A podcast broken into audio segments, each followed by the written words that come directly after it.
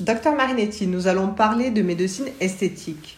Alors dites-nous, qu'est-ce que c'est exactement la médecine esthétique? Eh bien, c'est avant tout de la médecine, dont le but est d'améliorer les formes de notre corps et l'aspect de notre peau, sans intervention chirurgicale. C'est donc de la médecine qui doit donc être pratiquée par des médecins, non? Oui, cela paraît évident si l'on veut avoir de bons résultats et peu de complications. La médecine esthétique peut-elle remplacer la chirurgie esthétique? Quelle est la différence entre les deux? Il n'y a pas d'opposition entre médecine et chirurgie esthétique. Les deux se complètent et s'allient pour avoir les meilleurs résultats. Chacune a ses objectifs bien précis, ses possibilités et ses impossibilités, bien sûr.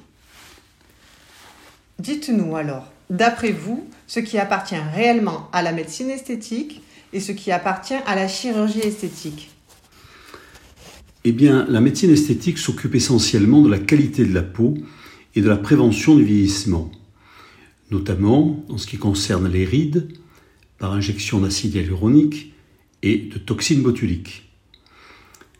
La chirurgie esthétique, elle, est là pour, d'une part, faire des corrections de forme importantes et durables au niveau du nez, du regard, du menton, essentiellement donc chez des jeunes.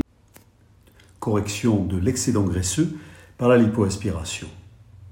Augmentation de volume de sein trop petit par la pose d'implant ou diminution de volume de sein trop gros. Ensuite, la chirurgie esthétique est là pour traiter le relâchement cutané dû aux grossesses, au niveau des seins et au niveau du ventre notamment. Plus tard, dans le vieillissement, la chirurgie esthétique est là encore pour traiter le relâchement cutané au niveau du visage, au niveau des bras, des cuisses, etc. Au niveau du visage, les peelings profonds au phénol, faisonnesse générale, permettent, sans opération véritable, de lisser et en partie de rétracter des peaux très abîmées, notamment par le soleil.